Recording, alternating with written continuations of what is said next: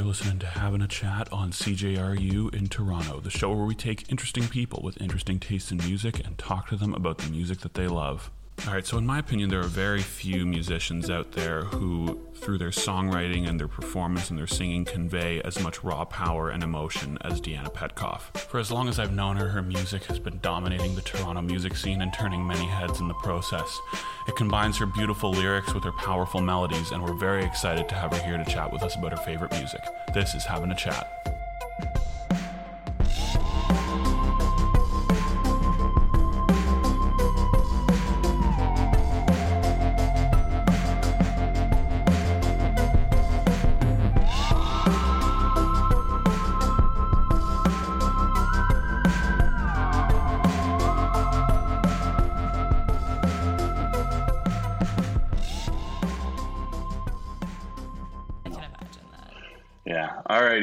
Well, um, let's just uh, let's just kick things off. Uh, let's get the ball rolling. So I want to start with um, with a tune of yours that is like one of it's probably my favorite song of yours. um, it's terribly true, and um, this is a song that you know I I love it because of its like just its dynamics, the your the way your voice sounds in the chorus, the also the sort of universality of the tune, um, where like I can play this at a family function, but I can also play this like in the car while I'm driving. Um, but maybe you could just tell us a little bit about the song, like what what was the just sort of in very in a very broad scope, like what what was the inspiration behind it? Uh, you know, what what what are you trying to convey with this tune? Uh, well, I, I wrote this song uh, in 2018, I think. Right. Um, or 2017, doesn't matter. Uh, and um, it actually kind of stemmed from another song that I wrote that right. I wasn't really doing anything with. And I really loved the chord progression and I loved like the vibe of the song. Um, and so I just kind of like took pieces of that song and made this new one. Um, and I was like kind of like in a relationship with someone that I was just like not feeling. Right. Um, and it wasn't right. And I wanted to convey that. But I also like, like I loved the person. I just didn't love being in a relationship with them. So right. I was like, I don't love you that way, but you're great. um, so that's kind of why I wrote that song. And I feel like I didn't want there to like I I wanted to be the antagonist of the song because I felt like shit about it, right. but I also wanted it to be something that like I know that other people get into situations like that all the time yeah, where sure. it's just not what they thought it was going to be. Right. But you know, yeah. Well, so I'm I'm interested in this idea that you like you write yourself in as the antagonist, like that. Mm-hmm. Like how I mean, and, and, and you write a lot of songs. I mean, clearly this being an example of, you know, personal things. Yeah. Like how, how do you sort of deal with sort of opening yourself up in such a personal way um, to just anyone who's listening? I mean, anyone can sort of listen to one of these songs and sort of, mm-hmm. you know, piece through it and sort of wonder what you're saying. So how do you how do you sort of deal with that? Just just the the the the degree to which you open yourself up personally in your music? Um, I mean, I think the reason that I do that is because like those are the songs that I connect with the most when I hear other artists doing that. And I'm always when I'm listening to music, I'm always listening for something uh, interesting lyrically that's like, oh, that's interest that's an interesting thing to say. Like why would you say that? Mm. what does that mean? Um, so with most of my songs I try to I try to express exactly what I'm feeling, but in a way that's um, palatable, right, if that makes okay. sense. So, so I spend a lot of time on my lyrics, way more than I do on the music of the songs I'm writing. And usually, like, I'll write like many versions of a song before it's in its entirety. It's right. done, um, and it's mostly just me trying to figure out what it is I'm trying to say. Right. So I can go into a song thinking I'm writing it about one thing, and then as I'm writing, I'm like, oh shit, actually, I think I feel this. Uh, so I'm going to say that instead, and then I'm like, no, you know what? That's a more interesting thing. I'm going to focus on that thing, and then write it about that, and then it, it, right. it, totally morphs and changes into what I'm actually trying to say. Right. And I've had a lot of um, like emotional realizations through writing stuff because right. it's almost like a, it's like it's like journaling, right? But to music, kind of. Yeah. So. Um, mm-hmm. we, we, we were taught we had Max Becker from Swimmers on the show, and he was talking about um, this idea of, or at least I think it was him. It, it may honestly, it may have been someone else, but I'm pretty sure it was yeah. Max Becker. But we um, we were talking about this idea of like how you want to write songs that are personal, but you don't mm. necessarily want them to be about you. Like you want yeah. to. There's sort of like a spectrum of like a song can be just like all about you, and you're the you're the song is you mm-hmm. um, versus like you can be writing about like how you feel but it leaves mm-hmm. the door open to people sort of putting themselves in the song. Totally. So yeah. where do you view yourself along that spectrum?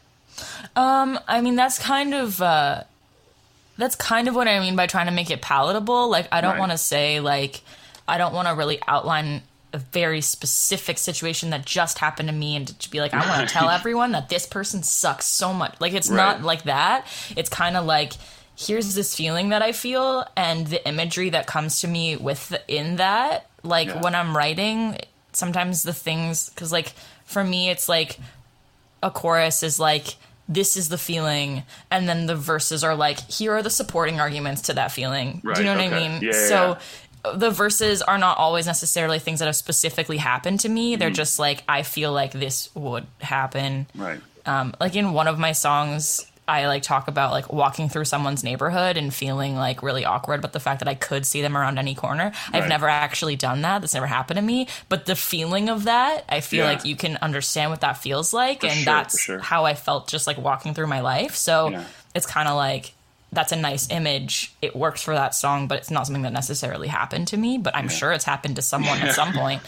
So someone will hear that and be like, "Oh my god, that that happened to me." Right, so, right, and, and, you're right. Like that, that's that's more of like a sort of a feeling than anything. I mean, it doesn't exactly. have to be in their neighborhood. It can literally yeah. just be like you're in the same city. It, it doesn't. Exactly. It doesn't have to be so or so specific. Even in a city that they have been in, yes. that you think of them as being in that city, and then you're right. like, oh my god, they could be here, but you know that they're not. Right. So it's like, yeah.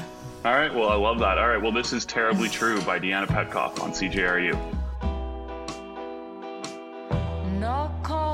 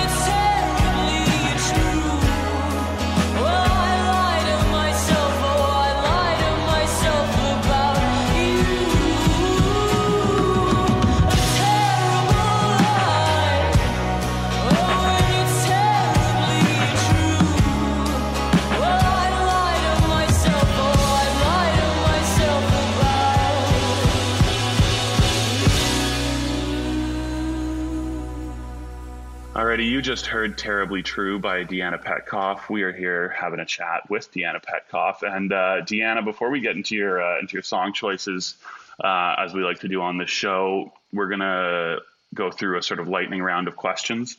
Mm-hmm. Um, and uh, you know, as I always say, don't think too hard about them. Really, just kind of the first thing that comes to mind, and uh, and we'll see what you have to say. Uh, but the first one is uh, where'd you grow up? Grew up in Toronto. Alrighty, and first concert. I saw Hilary Duff. Really? Yeah. Which, was that like sort of? I mean, I I, I have not seen Hilary Duff, but she was that in sort of the Lizzie McGuire era. It was like just after that. It was when she was getting a little bit edgier. She did her Metamorphosis tour. Right. Okay. and I went to that tour which. I was so excited about, and I still love her so much. So yeah. I have no shame about the fact that, that was my first concert. well, I'm thrilled I got to be in the same room as her. my uh, when I was a, when I was a kid, my cousins made me watch Lizzie McGuire. I mm. loved it, but I, of course I was, I was like you know like an eight year old boy. I couldn't yeah. admit that I liked it, but I uh, understand. She's amazing. Yeah, she's fantastic. um, first album you ever bought? Oh, uh, probably I was really into buying records like mm-hmm. from a young age. They're actually all right behind me. Right. Um, uh, and I think I bought like a Hard Day's Night. Okay. I was like I went and went to find the version that I wanted, which was right. the version from the movie. Right. Because gotcha. um, they had the instrumentals on there as well, which yeah, I liked true. a lot. So I went and searched it out and found it. Um, and I got an original from 1964. So, wow. Yeah. Oh, do you still have it? Yeah, I do. All right. Well, hope we hope you're uh, keeping it safe. oh, I am. and uh, guilty pleasure artist. Uh, Justin Bieber. Really? I really I loved Purpose. I loved it so much. Yeah. Um, I don't like love everything he does. Right. But he he works with a great team of producers. Yeah. Uh, and writers. So and Julia Michaels, who is like one of his like writers that he continues to work with. I think she's an incredible songwriter. Yeah. Um, she's released um, two or three solo records, and they're mm. all incredible. Um, but that's kind of what drew me to her was like his music, and so. okay. I really I like his music a lot. Is that something that like perhaps and we're sort of taking a bit of a detour here, but is that something that you like perhaps maybe see yourself doing in the future is just sort of like writing music like in addition to like your own stuff also like you know writing songs for other people yeah i think it's like writing a pop song is a lot harder than it seems and i right. think that like it's a, it's a huge challenge for for everyone because it has to be like the most universal thing yeah and still mean something yeah. and still be catchy and like there's so many things that go into that so right. I think it's an elusive concept of writing a good pop song. Right. So I would love to be on a like a writing team and right. attempt to write a good pop song. Cause I I think that would be so fun. And um, I always thought about myself like doing that as a career. Mm-hmm. But I also like singing, so there's there's that. Yeah. But uh, hope you can but I both. can, yeah, I hope so too. Um, all right, and uh, Beatles or Stones? And I feel like you may have already answered this one. That's hard. Like I will say Beatles, but I love the Stones also. And I feel like the Stones, I feel like I take more inspiration from them with my music than I do with the Beatles. Right. But I listen to the Beatles more than I listen to the Stones. important to note, I suppose. Um, and then last one, um, uh, Liam or Noel? Liam. Okay. okay. Any particular reason? Uh, not really. Just yeah. I he's cuter. all right, perfect. Love that. Um, so the first song that you picked is one by The Cure. Mm-hmm. Uh, what do you like about this tune? This is one of my favorite songs ever. Uh, it was recorded in 1987 and it sounds like 1987, which I really like. Um, I think uh, again, like The Cure is a band that I really take a lot of inspiration from because they're very emotional, very whiny, which yeah. I really like about them. Um, and I like that they're writing uh, super emotional stuff that's kind of um, still a little bit punk, like it has a little bit of an edge to it. Right. Um, and this song is like super sexual, but Right. it's not doesn't sound like it should be. So it's like very like, wait, what did he just say? Which I I love moments like that, like I said before. So uh, that's why I chose this song because I All love it. well, so when you say like it's a little bit punk, like what does that mean to you? Like what is what is it in this song that sort of gives it that little bit of like punk edge? Uh, it's it's very much like um, the attitude of the song. Right. like he's like even just like the arrangement and everything about it like feels you know like it is for all intents and purposes it is still kind of like new wave like Right. pop a little bit but the vibe and the edge that he gives to the song Right.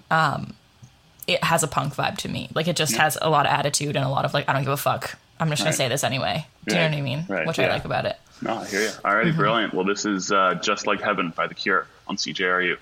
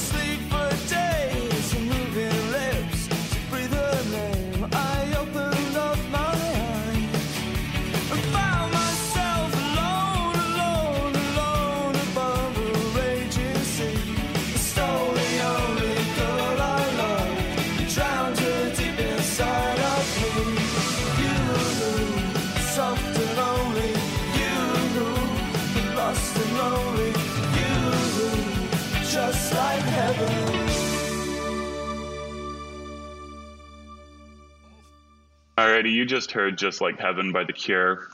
Uh, next up, we've got a tune, uh, You Can't Fire Me, I Quit by Tacocat. Uh, Deanna, what can you tell us about Tacocat? Taco Cat, I chose this song because I love just going along the, the conversation about interesting lyrics. Um, I I love the chorus of this song. It's a breakup song, but it also kind of talks about like a breakup as getting fired, which is like Right. kind of funny. Um, it also has like the punk edge that I was talking about before. Like it's not a punk song, but it could be Right. Um, and she uh, she says um, she says maybe you should take me back so I can tell you that you're not breaking up with me. I'm breaking up with you, actually. Which is like, I love that lyric. And that's, I don't know, just that Right. in itself just sold it for me when I heard Right. the song the first time. So it stayed in my rotation for years because I love, I love that so much. So I mean, it's funny, like uh, this this phrase, and and perhaps I'm getting a little bit too personal, but this was something that my therapist used to describe the way I was I used to behave in relationships. So like, it's funny just when I that this is in fact about relationships. Um, that you know, just because it has that sort of weird personal resonance for me. yeah. Um, what can you like?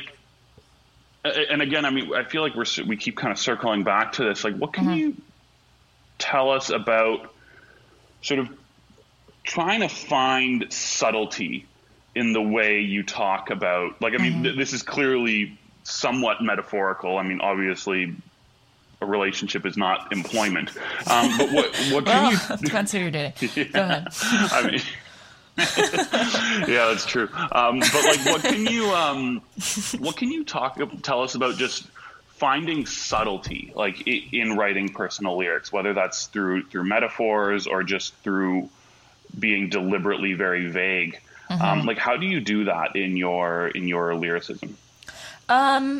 I think that there's something to be said for um, thinking about not just yourself when you're writing. So for me, like I write a lot of songs about my friends, like the things that they're going through, and I take on um, like a personal pronoun so that like Right. it's more personal, even though it's Right. nothing to do with me. Right.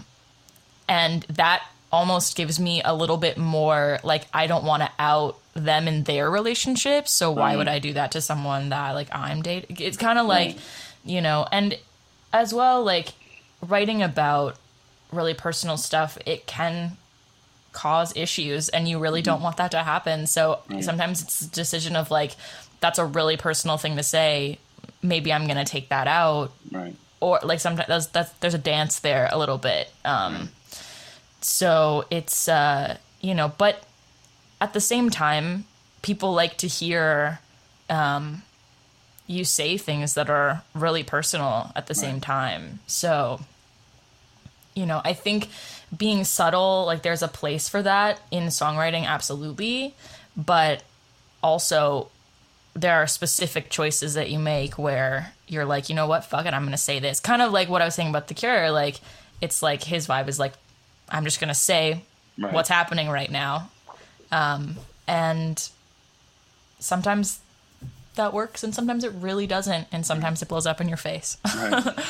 so Alrighty, well, uh, you know, hopefully, hopefully it doesn't blow up in your face too much. But uh, until then, this is uh, "You Can't Fire Me, I Quit" by Tacocat on CJRU.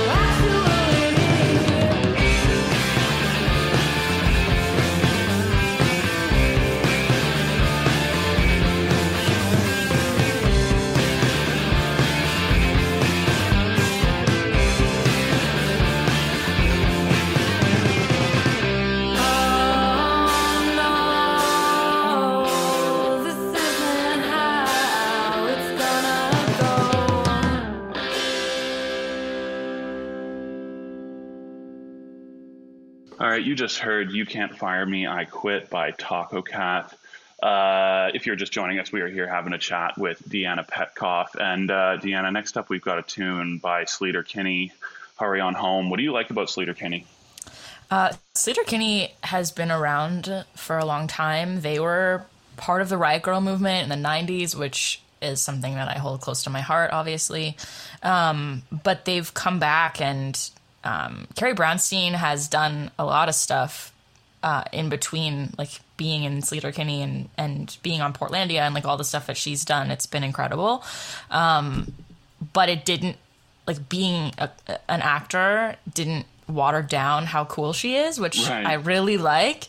Um, so when this song came out, I guess last year, uh, and I heard it for the first time, I listened to it like 10 times in a row, just walking around because it made me feel so cool. I, and it has so much attitude and it's so tough. Um, and also, it was produced by um, St. Vincent. Oh, wow. Um, yeah, so it's just it sounds so good, um, and all the choices that they made, like arrangement wise, production wise, are perfect in my opinion. So it's just kind of the perfect song. Right. So what what do you think it is that sort of when when she went into the acting thing, like why is it Mm. that you think that she didn't sort of become watered down by that? I mean, because that that happens to a lot of people, right? Yeah. it- but what what is it about the way she did it that you think sort of held her true to herself? I think she made really intentional choices, um, and really like thoughtful choices with what she did uh, and the pieces that she worked on. Like Portlandia is kind of a fringe show. It's Yeah. it's still cool. Uh, so you know, her being in a punk band and being taken seriously as a punk singer, Yeah. you know, that wasn't watered down by her being funny. It just kind of gave her another dimension. But I think also the fact that when she went back to doing music, it wasn't like, sorry, I was a comedian. Like, I'm still cool. It was Yeah. like, no, no, I'm. I've been cool the whole time. I'm Yeah, still doing yeah. the thing. Like, it, you know what I mean? Like, she was so confident in all of her choices and everything Mm-hmm. that she did as a person. And I feel like she's very much an original person that you just don't question her and and what she's doing. Um, so that was that's super inspiring to Yeah, me for sure. because you know being that confident in who you are is hard to do. Yeah, for sure. So Yeah. you, you mentioned um, that Riot Grrrl music is, is very close to your heart. Mm-hmm. Um, uh, you know, I, I love Riot Grrrl music. I when I was in the twelfth grade, we had um, I had this amazing English teacher who was um, who- who's like kind of on like the front like the cutting edge of like using games and video games to like teach English. Oh. That's cool. And we played this game called Gone Home and um, there's it's like a really weird like narrative video game. It's really really interesting, but Mm-hmm. it's um, Riot Grrrl music played a huge role in it. Cool. Um, so so that was kind of my introduction to it. But I'm but I'm interested in sort of what Riot Grrrl bands you look up to, and sort of when you say that they're sort of close to your heart, what inspiration do you draw from that genre, that movement, and that sort of time in the '90s? Well, I mean, obviously Kathleen Hanna is, is at the front line of that because she, um, in in all the bands that she's been in, she's just such an outspoken, like brave person, and she's so tough. And um, I think when I was uh, when I was in my like early teens, I went to um, Girls Rock Camp, which is in Toronto, uh, and all the volunteers that worked there, they just played that music Right. just in the background and I was like, what is this? Like this is amazing. Like I, I had really listened to a lot of like classic rock and like a lot of that made up my vocabulary for music at that point. And I was like 14 at this time, so it's mostly just stuff that my parents were listening to. Right. Plus like Guitar Hero. So you know what I mean? Like it's that's all I really had access to at that point. And then when I went there and I realized like the main part of their message was like women can do anything essentially. Right. and so i was listening to all this like really heavy music that all these women made and they were so angry about everything and i was like you know what? I'm also angry. I didn't realize that but i am. Here we go. And then it was perfect for me like as 14 15 16 like in all of that angst Yeah. then to have like a little bit of perspective as well for like things that I actually was feeling, like, you know, like being hypersexualized or like any of that. And especially like uh, the first band I was in, like we were all women and like we were playing in bars when we were really young, so we got exposed to that really early. And like we were like 15, we were playing at the Silver Dollar, and like these like 30 year old men were like hitting on us, and like it was just like a lot to deal with really early. Right. So I think listening to that music, I was like, I was like, no, no, I'm tough. I Yeah. can handle this. like, and I'm angry at you for doing that to me, but also I'm, you know, I can do it. Yeah, so, you- yeah, Well, so I mean, I, I'm I'm I'm happy that you brought up uh, sort of your your earlier band because the that girls rock camp that's where you met Pins Mm-hmm. and Needles, right? yeah, Um, so and and it's funny because we we had um, we had uh, Hannah like Moonali on the show, and she and we were talking about this how like there was a time in the sort of Toronto scene when when you were and I were in high school where like there was it, it was so male dominated. Yeah, um, and we were talking about sort of how as that's starting to change it sort of grows exponentially and there's like this huge ripple effect. Yeah. and how you know like there's there's girls who are like like young young girls going to um, like the beaches tour like with their like Totally. earmuffs on like you know, Yeah. and it's and it's so cool just to think about like how that's going to ripple out Mm-hmm. um so like maybe like could you share with us perhaps some like kind of cool moments where you felt like you know like you guys had made an impact um Mm-hmm. y- you know without sort of you know, I don't. I don't want to put you in a position where you feel like you're tooting your own horn, but, um, but, but I remember just Hannah was saying that you guys were were a real sort of inspiration for her um, back in those uh, back in those high school days. So yeah. Well, it's funny because we really, I think we experienced um, a lot of that like early rejection for just being women. Like a lot of people didn't give our band a chance, which was hard and an important lesson for us. And like we were like, we would try to get on the bills for a show and, and like they'd be like, well, we actually already have a woman in one of the bands, so we can't have you Right, play right, right. and so after that like you know we we started to throw our own shows and we started to do that a little bit and the majority of the people that came were women mm-hmm. and they were all like they were speaking to us and they were saying like thanks for like putting on this show. Like i feel like good about coming here. And it was kind of like you know we wanted to give like them a space to be but also we just wanted to play. So so it kind of worked out in that way. But it really kind of hit me. Like we played our final show i guess january of 2018 right. I think. Uh, and um, the amount of women that came up to me and were talking to me, and, and we uh, we were in that band for six years, so um, you know a lot of these girls were my age, but they were like, "Hey, like I came to see you." When I was in grade nine, and like Right. you know, it was so cool to see women, and like I started playing guitar, and I started doing all this stuff, and like, Right. you know, so like girls that are in bands that saw us and like realized it was a thing you could just do Yeah. Was really cool to hear and and really made me feel good about what we did and and also like how often we got shot down and like mm-hmm.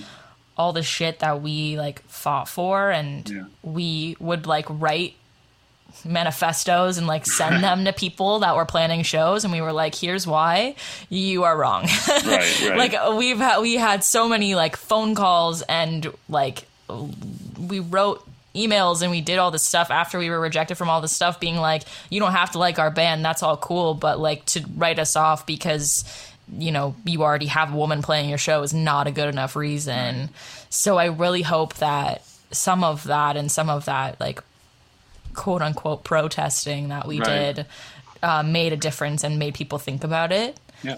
Um so I that's kind of what I hope for that and I've heard good things from Yeah. people that liked my band. So there you go. Well, I certainly have as well. Um, but uh, anyway, this is this is "Hurry On Home" by Sleater Kinney on CJRU.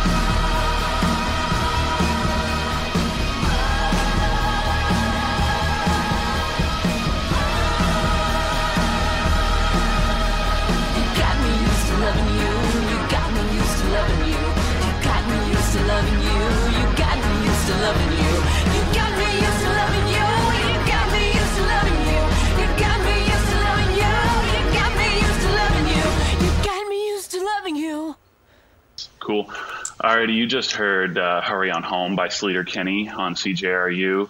Uh, next up, we've got a tune called "The Right Side of My Neck" by Faye Webster. Deanna, what can you tell us about this tune? So Faye Webster uh, is she's not really a new artist. She's been recording for like ten years, but this record came out, um, I guess last year, and I love every single song on this record. It's Right. uh, perfect and beautiful. Um, she was called alternative country, which I don't think is right, Right. Uh, and she doesn't think is right, but other people think it's right. Um, I think that they call her that because she has the um, lap steel. Is that what it's called? I don't Right. know. It's like a slide Like the guitar. slide, yeah. Okay, Yeah. gotcha. So, and she puts that on all of her songs because it's part of her band, which I think is really cool. Um, but this song is really beautiful and really personal. Um, and like the the lyric that like gets me is like literally the chorus and the entire ending of the song is just the right side of my neck still smells like you. Right. And that's such a beautiful, Yeah. very potent thing to say. Um, so that just that sold me on on her whole thing, and I love her. I think she's Right. amazing. So I'm I'm interested in like genre categorization. Um, Me like, too. I think it's like a such a weird thing, and, and it's funny. Like my my dad gives me so much shit for it because like you know I'll I'll describe like he, he loves making fun of me for the term garage rock. So Mm-hmm. he'll you know if I say like yeah they're a garage rock band, he'll be like oh do they talk about the tires and the bicycles in their garages? And it's it's just like Yeah. really shitty dad jokes all Yeah. around. Um, but and you know this is something that we you know again to reference my conversation with max becker like we, we talked about sort of having genres exist in like a sort of gray area that's hard to define Yeah. so i'm interested like what would you define her genre as um, if it's not alt country sort of what is it and then and what would you define your own genre as Um, genres for me are really tricky because there are so many subgenres, Right. but people don't. If you say a subgenre, they don't know what that is. right So it's like you know, like if I'm to give her like a generalization, it would be like, like, like singer songwriter, like, like indie singer songwriter. Like it's Right, kind of because Yeah, she's yeah. like a it's like an acoustic vibe, but it's also not. It's like Right. very chill yeah but it's hard it's hard like Yeah. and and that's i get the question like what is my genre all the time? And i honestly don't know. Right. Because i can't say that i'm like a rock because Right. my music is not heavy enough to be rock music in, Right. in my opinion. Um but it's also if i say pop and then people listen to it that like pop music they're like this is not a pop Right. song. So what are you doing?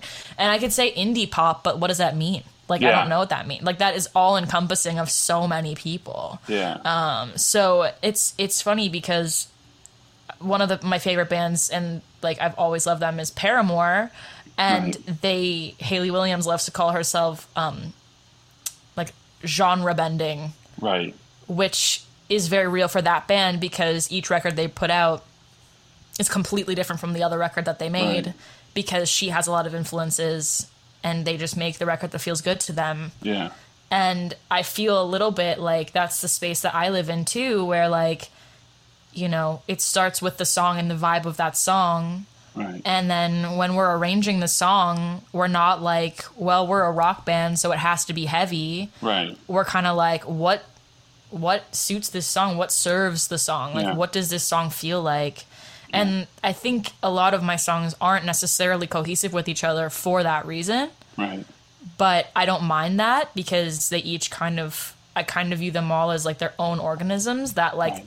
live and breathe on their own and I want to write the music that serves the song and what I'm saying. So Yeah. if it's going to be a ballad, it's going to be a ballad. Yeah. And it's not going to have like, you know, heavy guitars or anything really like so it's I don't know, it's really genres are really challenging, but I am so fascinated by all these subgenres yeah and how people fit themselves into them and the why we even have them to begin with and why we need to categorize everything. Yeah, no, it's so it's, interesting. It seems kind of like when you kind of think about it like abstractly, it does seem like very silly almost. Mm-hmm. And how like you know, I remember sort of there was maybe in like around 2015 when like garage rock was like the thing. There would be bands Mm-hmm. calling themselves garage rock that weren't even really garage rock. Like Or like surf rock. yeah, exactly. Like it's just it's just so strange to me how, you know, like th- these terms can be so loaded and they can sort of, you know, people use them to sort of define almost like where they fit kind of culturally rather than sonically. Totally. I, I really feel like genres are just cultural categories. Yeah. And also they also hold they hold so much now because it's like you know, like in the 60s like you could be like a mod or a rocker or you could be a pop star, Right. but there was different fashion that went with each of them. Right. and we're kind of back there now where it's like if you're like if if you ask me what someone in a garage rock band looks like i can probably tell you exactly what they're wearing and i would be right Yeah. like and so it's kind of we've created these like subcultures almost Yeah. where it's like no i don't like that band like why don't you like them like because they don't sound like the other bands that i listen to Yeah. and there are lots of bands that sound a lot alike and they write really great songs Yeah. but you know they're all in the same genre so they all follow the same um, algorithm to create the song and it's like Right. you know you can you can love that and that's amazing and you should love that because if that's what you vibe with that's great Right. but it's it's definitely cultural and it follows uh, like a cultural movement but there are so many of them so Right. So I mean, I'm I'm interested in this idea of like certain like fashion elements being tied to certain genres. So I mean, like something that I think you and I have probably talked about before is um, this Facebook group that I'm a part of called the Parka Monkeys, um, where it's like. You know, it, it's all just like Oasis and Britpop fans, Yeah, yeah. and they all just try and dress like Liam Gallagher. So you'll see all these kind of like forty-year-old British dudes like squeezing themselves into a parka and a bucket hat and just taking mirror selfies, like yeah. being like, "Yeah, on my way to see like Richard Ashcroft in Sheffield tonight." Like, you know, it's it's totally and you know what? It's a great look. Yeah, So like go for it. But like I'm I'm gonna say what it is, which Yeah. is that you're just trying to be Liam Gallagher. Or like you know what? Like there there are so many versions of that. Yeah. Where when you when people are like walking down the street, you can you can pick the bands that they listen to. oh for sure, And like we used to play this game, like my bandmates in Pins and Needles and I, when we would go to shows or when we were like we're playing shows and the bands that were playing with us, Right. we would be like, okay, three bands that make up this band, Right. Like, and we would pick based on what they're wearing, right? because when what you wear to a show, there's a lot of thought that goes into that. Oh, for sure, for so sure. you're Like, making a strategic choice no matter what. yeah, yeah, you got to uh, pick the outfit. Yeah, so we would always pick like what bands that band sounds like and dresses Right. like and like what are the elements that make up this band, which Right. is a really fun game. I recommend Yeah. it to anyone. It's yeah, great. for sure. Well, I mean, my my girlfriend and I, like when we've been go- going for sort of like you know our daily walk just to stay sane. Mm. Yeah, um, that that is actually a game that we've been playing, just sort of like like I wonder what this person's listening to. But Yeah. on top of that, there's this amazing Instagram page that I just found recently Mm-hmm. um, called "Old People Who Dress Like the DMAs," Oh and it's God. like I'm into it. because the DMAs have like a very distinct style. It's sort of Mm-hmm. like it's it's like big baggy clothing, like bucket hats, like very it's it's Britpop influenced, but like not entirely. But like on um, the street. yeah, exactly. But like there's just like there's like this whole page of just old people yeah. dressing like the DMAs, and I just think it's so fascinating. Like really old people? Like senior citizens? Like yes, not not like you know forty, yeah, so old, but Okay. Oh, like literally like seventy love eight, it. and just you know like I'm pushing their shopping carts or something, but like wearing a bucket hat and like a big billowy like overcoat or something, and it's just... But you know what? That is also a bit of a vibe from the 40s and 50s. Like Yeah. so I'm I'm I don't know if I'm derailing this, but I'm super very into fashion, very into Yeah. generational fashion and how it comes back. Right. And I think a lot about like specific pieces that stay relevant. Like the fact that the suit is still relevant. Right. I love that. I can't Yeah. believe it. It's been around forever. Yeah. Like, and it hasn't really changed that much. Yeah. So fascinating. Um, and also the fact that like m- minimal changes to the suit Yeah. make a huge difference. for sure. Like is- like like the type of pocket square or like the Yeah, width of the- your tie exactly or the cut the of your lapel collar. Or like literally anything and it's it's it's so interesting that it's so subtle Yeah. but with women's fashion it's just all over the place like it's just everything possible you can think of putting on your body yeah. you know what i mean like so i'm fascinated with that but it's interesting how all of these different subcultures appropriate and i don't mean that in a bad way Right. but appropriate all these different things from different eras and Right. sometimes people don't realize that they're doing that Yeah. So sure. it's so interesting Yeah. All right. Well, took a bit of a detour on that, but I love it. That's that's that's what we're going for. Um, all righty, but this is the right side of my neck by Faye Webster on CJRU.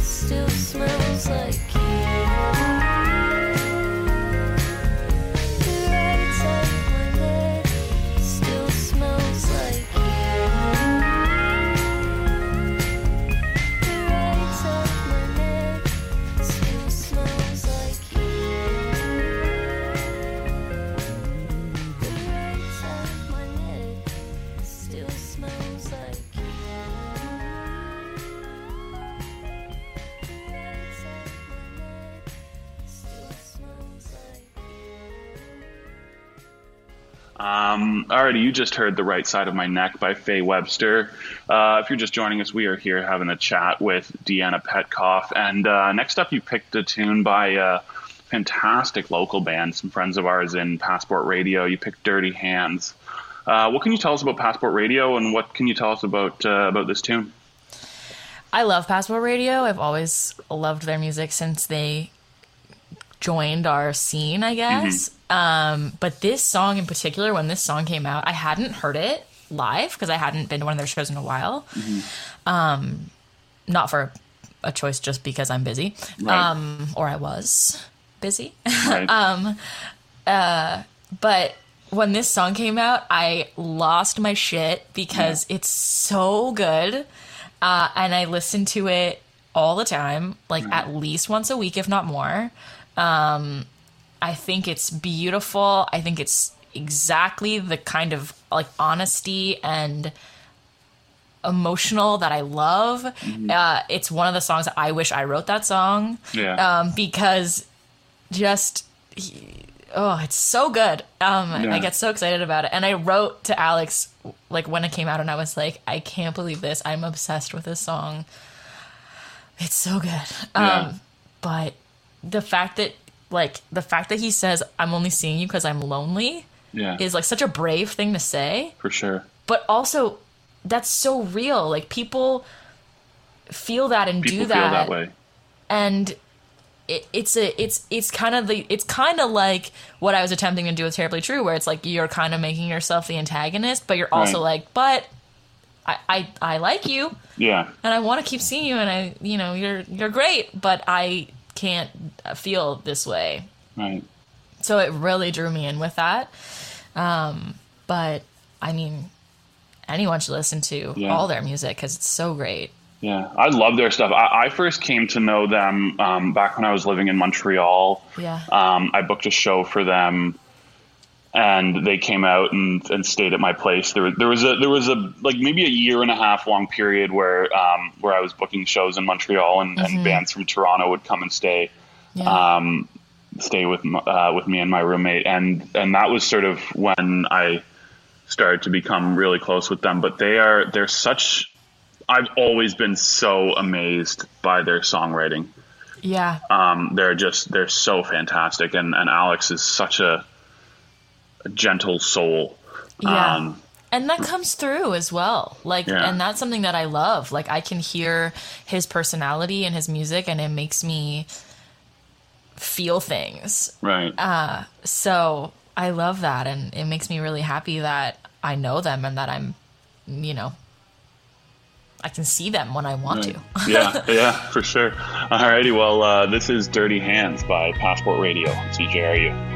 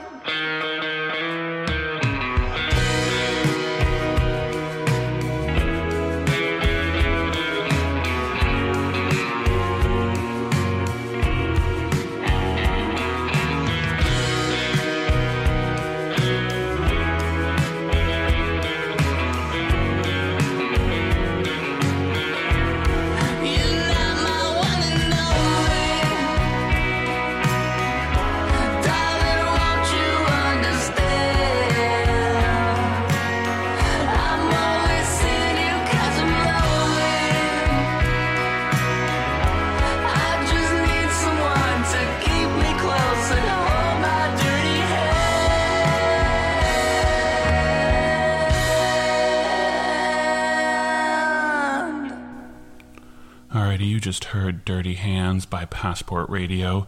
Uh, next up is our CanCon quota of the show for those first time listeners. Uh, Canadian law requires that 30% of the content played on Canadian radio has to be Canadian. And uh, after all, this is a radio show. So uh, we've asked Deanna to pick a Canadian album for us, and we're going to listen to a few songs from that. Uh, Deanna, what have you got for us? So I picked Antisocialites by Alvvays, uh, which is one of my favorite records ever uh, because it's fucking incredible, start to finish. Um, I don't even know what to say about this record other than it really took me by surprise. I think the production is so uh I use the word intentional a lot and what I mean by that is just that it feels really thought out. Um like each choice was made specifically because it was the perfect fit for the song. And also it really captures them as a band. Um so, and I honestly wasn't a huge fan of Alvvays before this record. Really? Yeah, like I I liked some of their stuff, but I really only knew like the hits that they had, which was cool, but not really necessarily my thing. But when this record came out, I was listening to it at my friend's house and we listened to the whole thing and we literally just sat and listened to it, which I don't like I do that a lot by myself, but I don't really do that with other people. So it was really because we would just like things would happen and we would all look at each other like, oh, what, what Yeah. was that? Like that's amazing. Um, so yeah, and like there are the the songwriting on this record as well is out of this world. I think Right. that they are incredible writers, and I don't know if Molly writes all their songs by herself. I have no idea how their songwriting works. I'd love to know more, uh, Right. but um, yeah, she the, the- the writing is is impeccable on every song. All right, so it's interesting. I feel like I'm mentioning my parents a lot on uh, on this show, but uh, my mom has always been a massive fan of yours uh, and a massive fan of Alvvays. And uh, you know, she's by no means a music aficionado, but uh, she always says that you remind her of Alvvays, and uh, you know, for her that is. Uh, a, uh, a, a compliment of the of the highest caliber. It is a compliment also for me because I I love them a lot. Right. So, what is it about this record that makes you like it more than the uh, than the previous one? I feel like it was j- just it, it was almost like they they grew up a little bit, Right. which I really appreciated being like you know I- like I kind of wrote a first wave of songs for this this project, like my project, and then like going into writing a second wave of songs, it was like I wanted it to be better, but I was like, I like the songs I wrote. Like, how do you? Like, how, I know we're always improving, but like, what does that even mean? Right. And then this record came out, and I was like, oh, that's what that means. Like, it's just like a level up of what they were doing before. It still sounds like them. It's very original. Um, you know, you can hear influences in it, but Right. like I love a record where like you can't necessarily pull the influences like immediately and that's not your first thought. Because for me like I'm always I, I always like I said playing that game where I'm like what bands make up this band? And with Alvvays with that record it's it's harder to say which I really like. Um so it feels like they really took their time with it. Um you know and and all the songs are excellent like there's no throwaway tracks on that record in my opinion which I love Right. So, I mean, I'm interested in this idea of like you, you sort of have like your first crop of songs and your second crop of songs, and sort of the the development mm-hmm. and growth. Um, Sort of as you progress with that. So I was wondering, maybe you could tell us like some things that you've kind of learnt uh, throughout the process, like things that you sort of learnt maybe in like one crop of songs that you applied to the next, and sort of how you've been able to use that in your uh, in your solo project. songwriting wise, I feel like I've always worried about them being really poetic. Like I want to I want I want people to listen to them and be like, you know, like to listen to the lyrics and like really feel something from them. Right. And I feel like before when I was starting right for this project, like I wanted it to be like creative and like feminine and I say that in terms of like I, I really wanted it to appeal to women and I thought about that a lot when I was writing. Um and as I've continued to write and I've my writing I think has gotten better and I hope it's gotten better. uh I- I'm thinking less about that and less less about who I want to hear it and just more about the nebulous feelings that surround each song. Um, and also, I think I'm not thinking about the songs I'm writing as what I when I put it out, what are people going to think? I'm sort of thinking of like this song as its own entity. What does it have to say? And what is what if I'm to narrow this down to one thing? Like, what is the message of this song? Right. And there are like songs that I've written where I'm like, you know what, I actually can't tell what I'm trying to say here. This is not a good song. Like Right. I can't, I, I can't discern like what the message of this is, and therefore, I don't like it. Um, so for me, I think it's like putting more um, expectations on what I want out of the song, and um, less about what I want people to hear and what I want their reaction to be, Right. if that makes sense. Yeah, absolutely. Yeah. Alrighty. Well, uh, this is uh, Antisocialites by Alvvays on CJRU.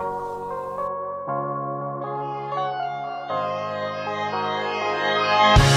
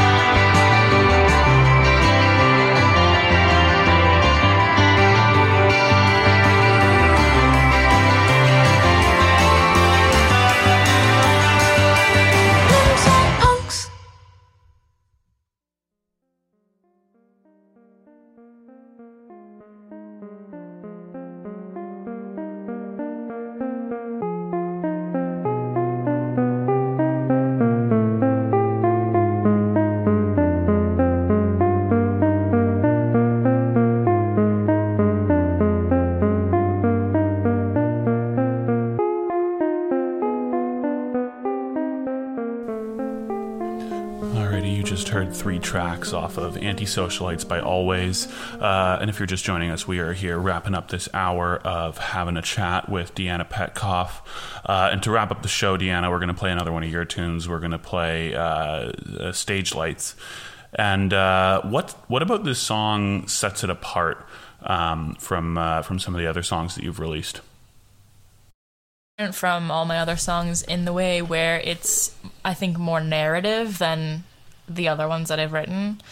Um, I really wanted to tell a story that uh, I it's it's like an experience that I could have had and I like almost had and then didn't. Right. So I wrote the song as like a what if this had happened kind of thing.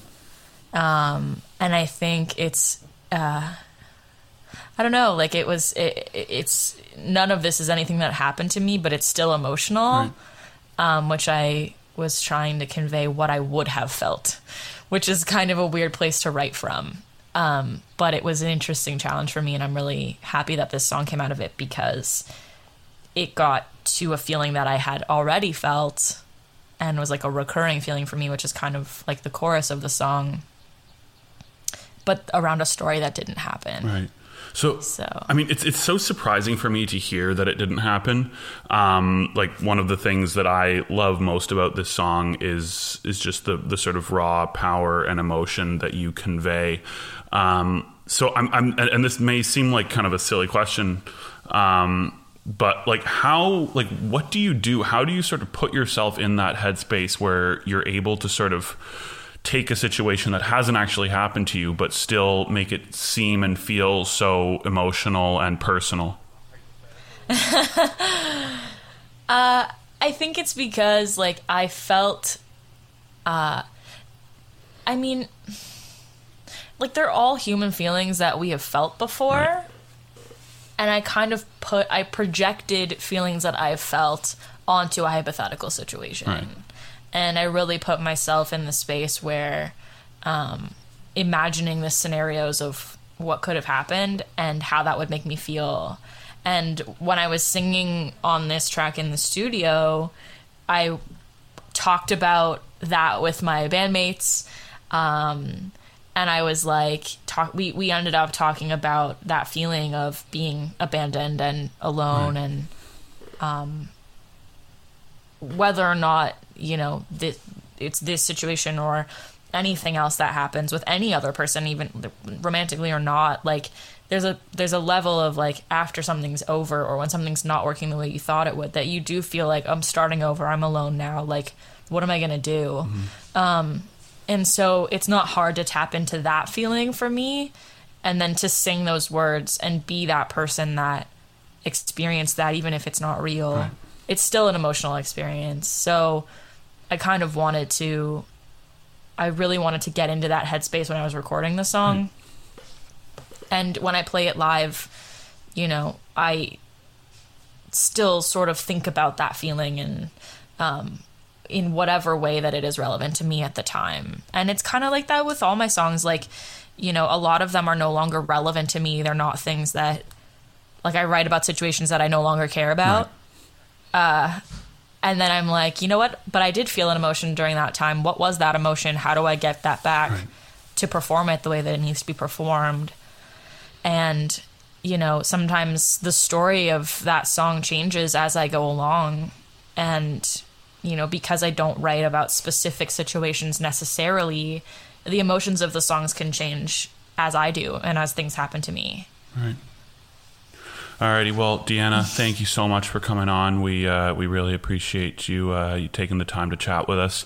Uh, for those listening, you can check out Deanna Petkoff on Spotify, Apple Music, anywhere where you stream music, and uh, and don't forget to subscribe to having a chat wherever you get your podcasts. This is Stage Lights by Deanna Petkoff on CJRU. Is your arm still broken from the night we climbed to heights I thought I'd never reach? Is your heart still aching from that brush of hope I injected from the depths of me?